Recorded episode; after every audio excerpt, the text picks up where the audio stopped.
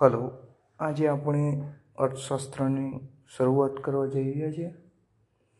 અર્થશાસ્ત્ર સામાન્ય અભ્યાસ પેપર ત્રણ મુખ્ય પરીક્ષા અને પ્રારંભિક પરીક્ષા બીજા નંબરના પેપરમાં મુખ્યત્વે પૂછાતા ક્વેશ્ચન છે. અર્થવ્યવસ્થા એક એવો વિષય છે કે ભાઈ આનુવંશિકતા જેવું છે. સમયની સાથે પરિવર્તન થતું રહેવું જોઈએ. સમયની સાથે એને અપડેટેડ રહેવું જોઈએ. એટલે તમારે અર્થવ્યવસ્થા એક એવો વિષય છે કે તેની તમારે સૌથી લાંબી નોટ્સ બને. કારણ કે ઇકોનોમી દરેક દેશનું મુખ્ય આધાર સ્તંભ હોય છે. બરાબર? એના અમુક થોડાક બેઝિક કન્સેપ્ટ હોય છે. એ આપણે હવે સમજીશું. ઇકોનોમી સમજવા તમારે તમારા જીવનમાં, તમારા પરિવારમાં જે આર્થિક ગતિવિધિઓ ચાલે છે એને પોતાના જીવનમાં વણી લેવો. એનાથી સારી રીતના તમે અર્થશાસ્ત્ર સમજી શકશો. હવે આપણે અર્થશાસ્ત્રને સમજવા માટે કોઈ પણ વસ્તુનો એક ઇતિહાસ હોય, એમ આપણે અર્થશાસ્ત્રના ઇતિહાસ તરફ જઈએ.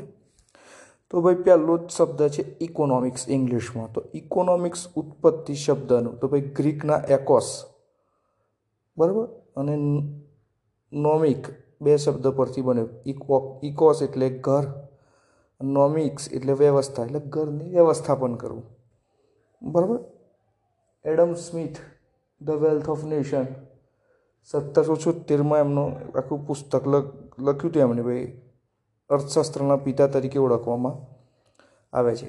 જ્યારે ઓગણીસો ઓગણત્રીસમાં મહામંદી આવી ત્યારે વેલ્થ ઓફ નેશન્સ પુસ્તકના જે સિદ્ધાંતો હતા, એ ખોટા ઠર્યા પાછી વિશ્વમાં એક નવી પહેલ ઊભી થઈ. એ પછી ફરી ફરી સમયાંતરે નવી નવી વ્યાખ્યાઓ, નવા નવા નિયમો આવતા ગયા. બરાબર? હવે એડમ સ્મિથને અર્થશાસ્ત્રના પિતા કરે તેમનું પ્રસિદ્ધ પુસ્તક છે ધ વેલ્થ ઓફ નેશન. હવે અર્થશાસ્ત્રની વિવિધ અર્થશાસ્ત્રીઓ વૈજ્ઞાનિકોએ અલગ અલગ વ્યાખ્યા આપી છે. લાયોનલ રોબિન્સ કરીને છે ભાઈ અર્થશાસ્ત્રી એમ કહે છે કે ભાઈ, અર્થશાસ્ત્ર એક વિજ્ઞાન છે, જે ઉદ્દેશ અને વૈકિલ, વૈકલ્પિક ઉપયોગવાળા મર્યાદિત સાધન સાથે સંકળાયેલ માનવ વ્યવહારનો અભ્યાસ કરે છે. એમને અર્થશાસ્ત્રને એક સાયન્સની શાખા તરીકે સમજાવ્યું બરાબર? પ્રોફેસર સેમ્યુલન્સ એમ કહે છે કે ભાઈ, અર્થશાસ્ત્ર સમૂહમાં પ્રાચીનતમ અને વિજ્ઞાનના સમૂહમાં નવીનતમ. બે પ્રકાર છે ભાઈ સિદ્ધાંતો છે પ્રાચીનતમ અને વિજ્ઞાનની શાખામાં નવાંતમ છે. અર્થશાસ્ત્રના મુખ્ય પાંચ સ્તંભો છે મુખ્યત્વે. તો ભાઈ પહેલું છે ઉત્પાદન, પછી વપરાશ, પછી વિતરણ, પછી નાણાકીય અને પછી છે જાહેર વિત્ત આ પાંચ સ્તંભો ઉપર આખું અર્થશાસ્ત્ર રચાયેલું છે. અર્થશાસ્ત્રના પાછળ બે શાખાઓ છે. માઇક્રો ઇકોનોમિક્સ અને મેક્રો ઇકોનોમિક્સ સૂક્ષ્મલક્ષી અને બૃહદલક્ષી. સૂક્ષ્મલક્ષીની વાત કરીએ તો ભાઈ એને એકમલક્ષી તરીકે પણ ઓળખાય છે. ગ્રીક શબ્દ મેક્રોસ પરથી ઉતરી આવ્યો છે. જેના પિતા અર્થશાસ્ત્રના પિતા એડમ સ્મિથ કહે છે. એમને એક સામાન્ય બૃહદ નહોતું આપ્યું. એમને એકમલક્ષી તરીકે વ્યાખ્યા આપી હતી, બરાબર? એમણે આર્થિક કલ્યાણ અને વિતરણનો સિદ્ધાંત આપ્યો હતો. ના કિંમતના સિદ્ધાંત આધારિત છે. બૃહદ અર્થશાસ્ત્રની વાત કરીએ તો વિશાળ અર્થશાસ્ત્ર. એકમલક્ષી અર્થશાસ્ત્રમાં ઉદાહરણ તમારા ઘર સુધી. એક સંસ્થા સુધી સીમિત હોય. જ્યારે બૃહદલક્ષી આવે તો એક આખા ગામ, આખા રાષ્ટ્ર, આખા સંસ્થાઓનો સમૂહ એના પરની વાત છે બૃહદલક્ષી બરાબર? આ કેવું? એક શાખાનો અભ્યાસ નહીં, પણ સમગ્ર વિશ્લેષણ આવે. ઓગણીસો ઓગણત્રીસ વખતે બૃહદલક્ષી અર્થશાસ્ત્ર ચર્ચામાં આવ્યું. બરાબર? એ મુખ્યત્વે રોજગાર અને આવકના સિદ્ધાંત ઉપર કાર્ય કરે છે. હવે અર્થવ્યવસ્થાઓનું વર્ગીકરણ. તો ભાઈ અર્થવ્યવસ્થાઓનું વિવિધ સ્વરૂપે વર્ગીકરણ કહે છે. ભાઈ પહેલું છે મૂડીવાદી અર્થવ્યવસ્થા. બરાબર? મૂડીવાદી અર્થવ્યવસ્થાને એક ઉદારવાદી અર્થવ્યવસ્થા પણ કહી શકાય છે. એડમ સ્મિથે પોતાના પુસ્તકમાં આ અર્થવ્યવસ્થાનો ઉલ્લેખ કર્યો હતો. આ અહસ્તક્ષેપ સિદ્ધાંત હસ્તક્ષેપ સિદ્ધાંત એટલે ભાઈ કોઈનો હસ્તક્ષેપ ન હોય બરાબર સરકાર લઘુત્તમ નિયંત્રણમાં અને સાધનોનું મુક્ત પ્રવાહ જે અત્યારે મોદી સરકાર કરવા જઈ રહ્યા છે ભાઈ જ્યાં હોય ત્યાં તમે જુઓ તો ડિસઇન્વેસ્ટમેન્ટ કરી રહ્યું છે કે સરકાર એક રેગ્યુલેટરની ભૂમિકાથી હટી એક ફેસિલિટરની ભૂમિકામાં આવવા માગે છે એટલે ભાઈ રેગ્યુલેટર એટલે શું કે ભાઈ નિર્દે, નિયંત્રણ કરતા નહીં, પણ તમને સેવા પ્રદાતા કરી, તરીકેનો ઉદ્દેશ ચાલી રહ્યો છે. કે જેના માટે અત્યારે આપણું લેટેસ્ટ છે કે ભાઈ આપણે ડિસઇન્વેસ્ટમેન્ટ એના માટે આખું એક વિનિવેશ મંત્રાલય સ્થાપ્યું છે મોદી સરકારે. પછી છે, હવે આના ઉદાહરણ તો ભાઈ વિકસિત દેશો, કે જેમ જે યુએસએ છે યુકે છે, જાપાન છે આ બધા મૂડીવાદી અર્થવ્યવસ્થા એટલે ઉદારવાદી અર્થવ્યવસ્થા ઉદાર છે. બીજું છે સમાજવાદી અર્થવ્યવસ્થા. બરાબર?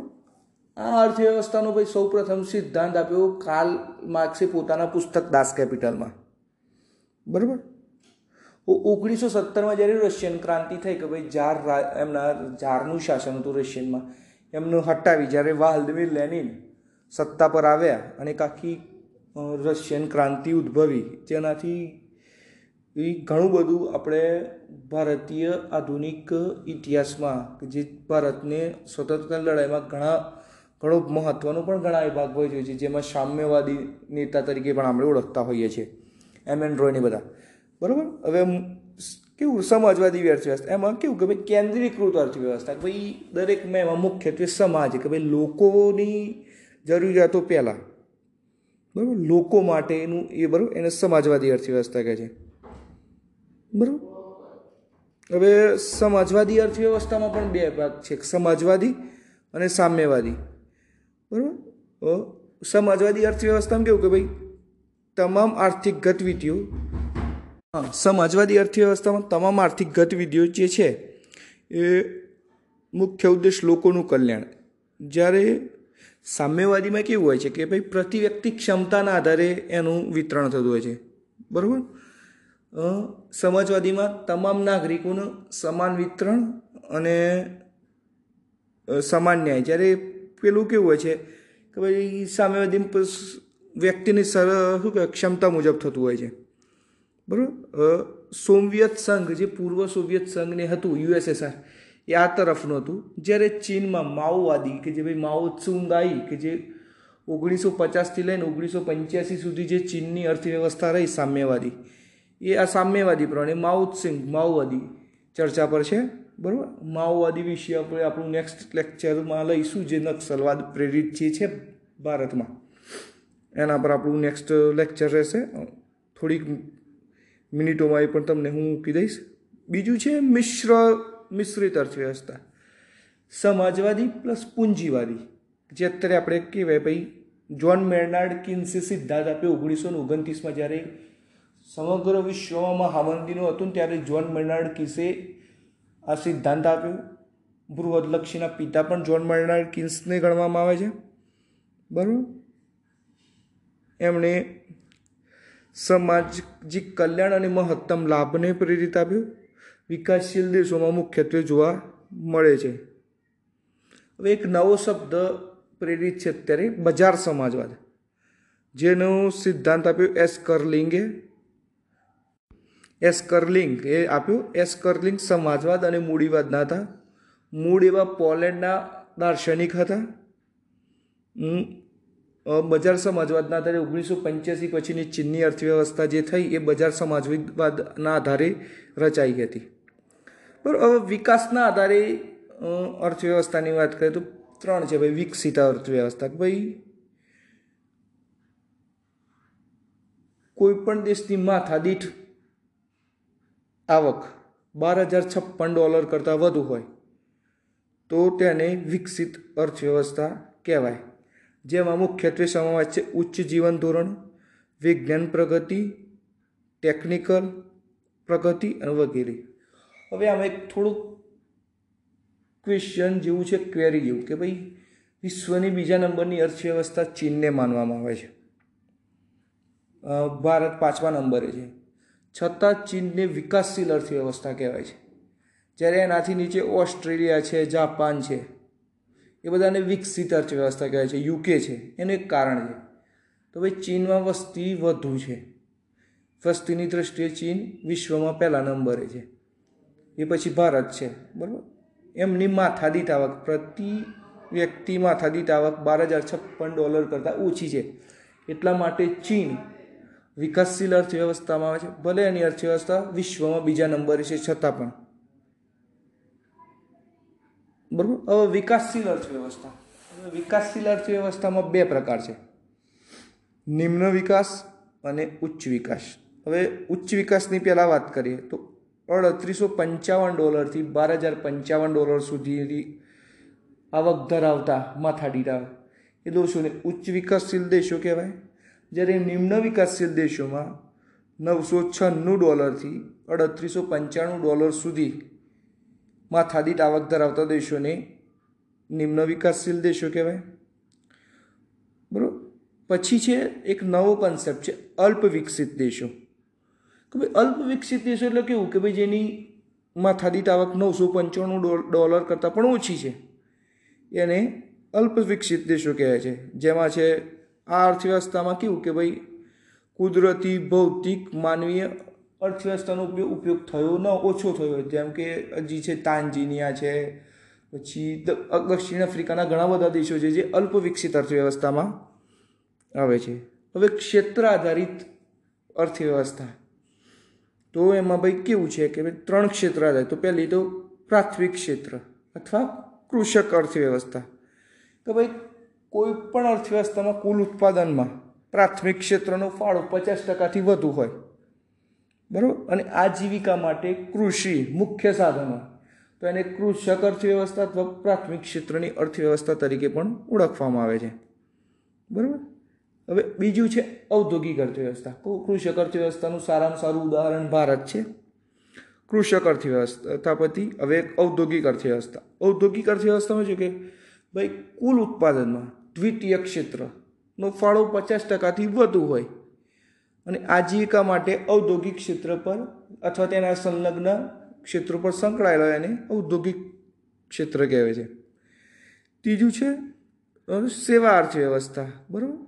ભાઈ, સેવા અર્થવ્યવસ્થામાં ત્રીજા પ્રકાર, ત્રીજું ક્ષેત્ર કહેવાય છે કે ભાઈ, જ્યાં ફેસિલિટીઝ હવે દાખલા તરીકે થાઈલેન્ડ છે, તમે માલદીવ્સ જાઓ, મનાલી જ્યાં ભાઈ જેની અર્થવ્યવસ્થા ટુરિઝમ પર વધુ ટકી હોય.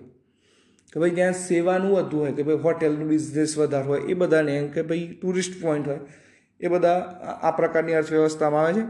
કુલ ઉત્પાદનમાં ત્રીજા ક્ષેત્રનો ફાળો પચાસ ટકાથી વધુ હોય. અને જે આજીવિકા માટે નિર્ભર હોય તેને સેવા અર્થવ્યવસ્થા તરીકે કહી શકાય છે. હવે બીજી એક પ્રકાર છે વિશ્વ સાથે સંબંધ ધરાવતા બે પ્રકારની અર્થવ્યવસ્થા, ખુલ્લી અર્થવ્યવસ્થા અને બંધ અર્થવ્યવસ્થા. ખુલ્લી અર્થવ્યવસ્થા કે ભાઈ બધા દેશો સાથે વેપારના સંબંધિત હોય એને ખુલ્લી અર્થવ્યવસ્થા. બીજું છે બંધ અર્થવ્યવસ્થા. આ એક કાલ્પનિક છે, એવું કોઈ અત્યારે કોઈ દેશ નથી દુનિયામાં. કે જેને બીજા કોઈ દેશ સાથે વેપાર અથવા સંબંધ ન હોય ભાઈ એને બંધ અર્થવ્યવસ્થા કહે છે. આ બાબતે ભારતનું કહી શકાય ભાઈ ઓગણીસો એકાણું પહેલાં જે આપણી સ્થિતિ હતી બંધ અર્થવ્યવસ્થાની એક ઝાંખી કહી શકાય. કારણ કે આપણે બીજા દેશ સાથે સબ ઉદારીકરણ નહોતું કર્યું. ઓગણીસો એકાણું પછીનું આપણું ઉદારીકરણ શરૂ થયું. બરાબર? ઓકે. એટલે આટલા સુધી થોડુંક ઇન્ટ્રો હતો. ઇન્ટ્રોમાંથી મે બી તમારે એક બેઝિક કન્સેપ્ટ ક્લિયર કરવાના જ છે. એટલું બધું છે નહીં. અર્થવ્યવસ્થાનો મુખ્ય આધારસ્તંભ. ભાઈ આપણે અર્થવ્યવસ્થામાં સૌથી પહેલું શું સમજીએ? તો ભાઈ બેન્કિંગ તો આપણું નેક્સ્ટ લેક્ચર ઇકોનોમી પર. બેન્કિંગ હશે. મળીએ નવા લેક્ચરમાં બેન્કિંગ સાથે. એ પછી આપણું મુદ્રા ચાલશે. બરાબર? તમારા કોઈ પણ પ્રશ્નની ક્વેરી હોય તો તમે મને એન્કરના વોઇસ મેસેજ થ્રુ અથવા મારા વોટ્સઅપ નંબર પર મને મેસેજ કરી શકો છો. મારો વોટ્સઅપ નંબર છે nine four eight four eight six four eight six four. Again repeat કરું છું WhatsApp number. Nine four eight four eight six four eight six four. Okay thank you સાંપ્રત પ્રવાહના ટોપિકમાં આપનું સ્વાગત છે. આપણી એક નવી પહેલ મુજબ આપણે કરંટ અફેર્સના શું કહેવાય, કરીએ છીએ ચાલુ. એમાં મુદ્દો છે અત્યારે વિશ્વ ભારતમાં સૌથી વધુ આજે ચર્ચિત મુદ્દો છે દરેકનો કોણ ઉકાળી શકે એવો, રાષ્ટ્રની વિરુદ્ધ. હવે નક્સલવાદ વિશે કે ભાઈ આપણે જાણીએ છીએ ગઈકાલે છત્તીસગઢમાં બીજાપુર ખાતે સીઆરપીએફના કોબ્રા હોય એના કમાન્ડોના ભાઈ પ- જવાનો, બાવીસ જવાનો વીરગતિ પામ્યા છે. હજી સંખ્યા વધી શકે એમ છે. પાંત્રીસ જવાનો ગંભીર રીતે ઘાયલ છે અને હોસ્પિટલાઇઝ છે. હવે પહેલાં તો ભાઈ સીઆરપીએફની કોબરા કમાન્ડો. કોબરા વિશે સમજીએ તો કોબરાનું નામ કઈ રીતના? પડે તો એમાં એવું કહે છે, commando battalion for resolution act, બરાબર? આ રીતના આખું નામ છે, એનું અંદર વિવિધ હોય છે કે જેમ ભાઈ રાજપૂતાના રાઇફલ્સ, જેમ આર્મીમાં છે એમ આખી કોબરા છે આમ બરાબર? છત્તીસગઢમાં ભાઈ કોબ, સીઆરપીએફને એક બાતમી મળી હતી લિંક મળી હતી કે ભાઈ અહીં છુપાયેલા છે. જેમ કે ભાઈ મુખ્યત્વે આ જે હતી એ ભાઈ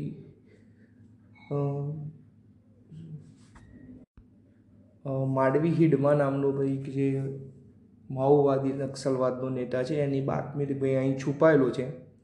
આ ઘટના બની હતી છત્તીસગઢના જૂનુગોડાના જંગલમાં. આ એવા જંગલો છે ભાઈ, ઘણા શું કહેવાય, ગીચ જંગલ વિસ્તાર છે. ત્યાં એમણે છાપો માર્યો, છેવટે કશું ન થયું. પછી રી, જ્યારે એવા પોતાનું ઓપરેશનનું કરીને રિટર્ન આવતા, ત્યારે આ અચાનક નક્સલવાદીઓ દ્વારા હુમલો થયો, એમાં આ રીતના આપણા જવાનો વીરગતિ પામ્યા છે. તેમને આપણે ભાવપૂરી શ્રદ્ધાંજલિ આપીએ છીએ. હવે સામ્યવાદી ઉપર ફરી એક ચર્ચા આવી. તો ભારતમાં બે પ્રકારના નામ ચાલે છે. છે વામપંથી અને બીજું એક છે વા, નક્સલવાદી અથવા માઓવાદી. જે વામપંથી હતા તો એ ભાઈ રશિયાથી પ્રેરિત હતા કે ભાઈ રશિયામાં વાલ્દિમીર લેનીને જે ઓગણીસો સત્તરમાં રશિયન ક્રાંતિ થઈ, સમાજવાદથી પ્રેરિત, જ્યારે સામ્યવાદીની આ જે માઓવાદીની વાત કે ભાઈ ઓગણીસો ઓગણપચાસ પચાસના ચીનના ગાળામાં માઓ તે સુંગ નામનો એક શાસક, કે ભાઈ રાજા એવું થઈ ગયું કે ભાઈ તાનાશાહ જેવું થઈ ગયું કે ભાઈ જેણે કે ભાઈ ત્યાંની જે સરકાર હતી ચાઇનાની એને ઉથલાવીને શાસન પોતાના હાથમાં લીધું અને કેન્દ્રીકૃત વ્યવસ્થા કરી. મુખ્યત્વે નક્સલમાં પણ માઓવાદીઓથી પ્રેરિત લોકો આ જ કરે છે. હિંસાનો ઉપયોગ કરી રાજ્યની શક્તિ હડપવાનો પ્રયત્ન કરે છે અને રાજ્યમાં અસ્થિરતા લાવવાનો પ્રયત્ન કરે છે. માઓવાદીનો ઇતિહાસ બહુ લાંબો છે. વિયેતનામ, ફિલિપાઇન્સ, ઇન્ડોનેશિયા અને ચાઇનામાં બધા દેશોમાં આ રીતના ચાલતું હતું. બીજા બધા દેશોએ કચડી નાખ્યું. ભારત એક એવો દેશ છે કે જે ભાઈ પોતાના સિવિલિયન્સ આગળ ક્યારે હથિયાર ઉપાડતો નથી. જ્યાં સુધી સમજે, ત્યાં સુધી સમજાવવાની વાત છે. કારણ કે એ જે માઓવાદીથી પ્રેરિત છે, કે જે ભાઈ મુખ્ય ધારાથી વિપરીત દિશામાં જઈ રહ્યા છે, એ પણ એક આપણા ભારતીય ભાઈ બહેનો જ છે. બરાબર? બે હજાર ચારથી લઈ તે બે હજાર અઢાર સુધી આ ઘટના સતત સમયાંતરે થતી રહી છે. સૌથી વધુ એક સમય એવો ગણો આવે છે બે હજાર નવથી દસનો કે ભાઈ સૌથી પીક પોઈન્ટ કહેવાય છે. ભાઈ અત્યારે જેમ કોરોના એની પીક સ્થિતિમાં છે, ભાઈ સૌથી વધુ વિકરાળ બન્યો છે. એમ બે હજાર નવ, દસમાં નક્સલવાદી ઘટનાઓ સૌથી વિકરાળ બની હતી. બરાબર, સૌથી વધુ સિવિલિયન બે હજાર નવ, દસમાં સૌથી વધુ થયું હતું. મુખ્યત્વે આ લોકો સામાન્ય નાગરિકને ટાર્ગેટ કરે છે, નેતાઓને ટાર્ગેટ કરે છે અને આ રીતના નુકસાન કરે છે. હવે નક્સલવાદની વાત નીકળી તો ભાઈ બે હજાર સાતમાં જ્યારે રાજનાથ સિંહ ગૃહપ્રધાન હતા ત્યારે એમણે એક સમાધાન પહેલ શરૂઆત કરી હતી ભાઈ નક્સલીઓ એમની હિંસા પ્રવૃત્તિ છોડી દે અને મુખ્ય ધારામાં જોડાય તો એમની આજીવિકાનું અને એમને કોઈ પણ પ્રકારનું એમની શું કહેવાય, સજા ન થાય એ રીતના એમને મુખ્ય ધારાથી મુખ્ય ધારાથી જોડાય એ મુખ્ય હેતુ હતું. પછી નક્સલવાદનો ઇતિહાસની શરૂઆત જાણીએ તો ભાઈ ઓગણીસો સડસઠ તરફ જવું પડે. ઓગણીસો સડસઠના પશ્ચિમ બંગાળ રાજ્ય, દાર્જિલિંગ જિલ્લો અને નક્સલવાડી ગામથી શરૂઆત થઈ હતી. આ એક ઉગ્રપંથી આંદોલન હતું. શરૂઆતમાં એમ કહેતા કે, ભાઈ, અમે આદિવા શું કહેવાય? મજૂરો અને ખેડૂતોના હક માટે લડીએ છીએ. બરાબર? એમાં મુખ્યત્વે ચારુ મજુમદાર, કાનુ સાન્યાલ, કાનહાઈ ચેટર્જી. આ લોકોએ સશસ્ત્ર આંદોલનોનો ભાગ કરી આમને સશસ્ત્ર આંદોલન શરૂ કર્યું. આ લોકો હિંસાથી પ્રેરિત મુખ્ય નેતાઓ હતા. બરાબર? હવે નક્સલવાદીઓ કેવું કે ભાઈ મુખ્યત્વે આ જંગલો વિસ્તાર વધુ પસંદ કરે છે. ગોરીલા યુદ્ધ પદ્ધતિથી આ રીતના કહે છે ભાઈ. આમનું મુખ્ય લોકોને શું કે ભાઈ જે ભારતમાં આજે પણ એવો એક વર્ગ છે જે ગરીબી હેઠળ જીવે છે. ગરીબીની રેખા નીચે જીવે છે, અભણ છે. એમને આ બા લોકો અશિક્ષિત લોકોને ભમરાવે કે ભાઈ અમે, તમે અમારા માટે બંદૂક ઉઠાવો, અમે તમને ગરીબી હટાવીશું, દેશમાંથી ગરીબીનું શાસન હટાવી દરેકને સુશાસન લાવીશું. આ એમનો મુખ્ય હેતુ હોય છે. પણ સમયાંતરે હવે સરકાર આ તરફ પણ થોડુંક ધ્યાન આપે છે અને હવે આ લોકોના મુખ્ય ધારાથી શું કહેવાય, જે મેં હતા એ બધું, આનો પ્રવાહ ઓછો થાય છે એટલે આ લોકો હજી પણ પોતાનું અસ્તિત્વ ટકાવી રાખવા, આ રીતના વારંવાર કરી સામાન્ય નાગરિકોને સેનાના જવાનોને ટાર્ગેટ કરી રહ્યા છે. પણ સરકાર આનો મોતોડ જવાબ આપશે એવી આશા છે. બરાબર? હવે પ્રથમ ચરણની વાત કરીએ, તો ભાઈ ઓગણીસો સડસઠથી ઓગણીસો એંસીનો ગાળો કે ભાઈ જે નક્સલવાદનો વિકાસનો સમય છે ત્યાં સુધી નક્સલવાદ એક વ્યવહારિક સ્વરૂપે હતું અને ત્યાં સુધીની વાત હતી. જ્યારે બીજું ચરણ આવે છે ઓગણીસો એંસીથી બે હજાર ચાર સુધી. આ સમયગાળો વિસ્તરણનો છે, જે મુખ્યત્વે નક્સલવાદ પોતાના ક્ષેત્રીય વિસ્તારમાં જે અમુક ટોટલ અત્યારે દસ રાજ્યો નક્સલવાદથી પ્રેરિત છે, એ રાજ્યોમાં આ ક્ષેત્રીય વિસ્તારમાં એનું વધન ત્રીજું ચરણ જે છે બે હજાર ચારમાં, જે ભાઈ રાષ્ટ્રીય સ્વરૂપ. અને હવે કેવું થયું કે ભાઈ દેશની એકતા અને અખંડિતતા તોડવામાં વિદેશી લોકોનો પણ આને એક પ્રકારનું નાણાકીય ફંડિંગ અને આ ચલાવવામાં એમની મહત્ત્વની ભૂમિકા રહી છે. મુખ્યત્વે ટ્રાઇબલ કાસ્ટ અને આદિવાસી લોકો આમાં સૌથી વધુ પ્રેરાયતા છે. બરાબર? હવે આ માંડવી હિડમાની વાત કરીએ તો એક ભાઈ ત્રીસથી પાંત્રીસ વર્ષની જ ઉંમરનો યુવા છે જે આ આખી નક્સલવાદનો અત્યારે નેતા છે, બરાબર? મુખ્યત્વે કે ભાઈ નક્સલવાદ પ્રેરાયો કઈ રીતના? તો ભાઈ શરૂઆતમાંથી આપણે વિચારીએ કે આટલા દેશ, વિશાળ દેશ, વિશાળ કે ભાઈ વિવિધતાવાળા આપણા દેશમાં ક્યાંક ને ક્યાંક કે ભાઈ આપણું પ્રશાસન પહોંચી નથી શક્યું. કે ભાઈ જે ગરીબોને છે એમને લાભ નથી મળ્યો અથવા યોજનાનું યોગ્ય કાર્ય કરી શક્યું નથી. જે લોકો મુખ્યધારાથી જોડાયેલા નથી. એ લોકો આ રીતના જોડાય છે.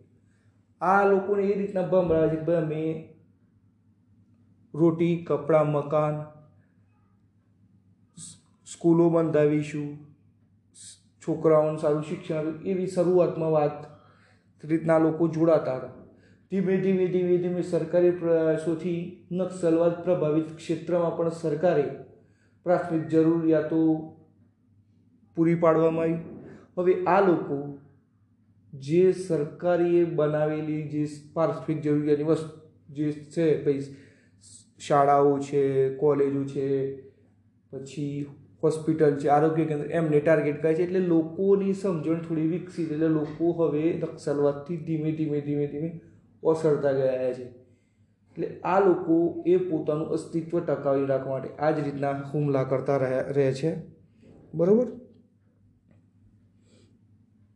એટલા માટે. ભાઈ, સરકારે એક એવો નિર્ણય કર્યો છે કે ભાઈ બે હજાર બાવીસ સુધીમાં અડતાલીસ હજાર આઠસો સિત્યોતેર કિલોમીટર નક્સલવાદ પ્રભાવિત ક્ષેત્રમાં સડકથી જોડવા. એનું કારણ એ છે કે ભાઈ, આપણા દેશમાં સડક અથવા રસ્તો. એક પ્રાથમિક જરૂરિયાત ભાઈ પરિવહનનું ચાલુ રહે, જેનાથી લોકોને રોજગારી પણ મળી શકે આવન જાવન શરૂ થાય, મુખ્ય ધારા સાથે જોડાય, એ માટેની વાત છે.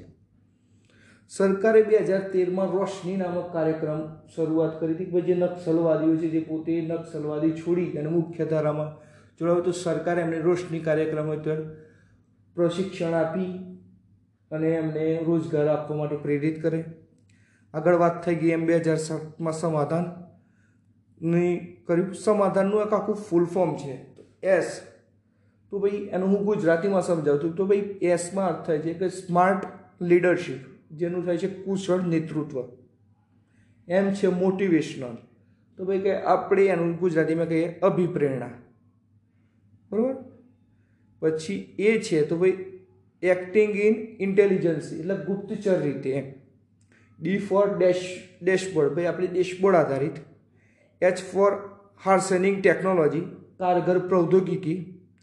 એ ફોર છે એક્શન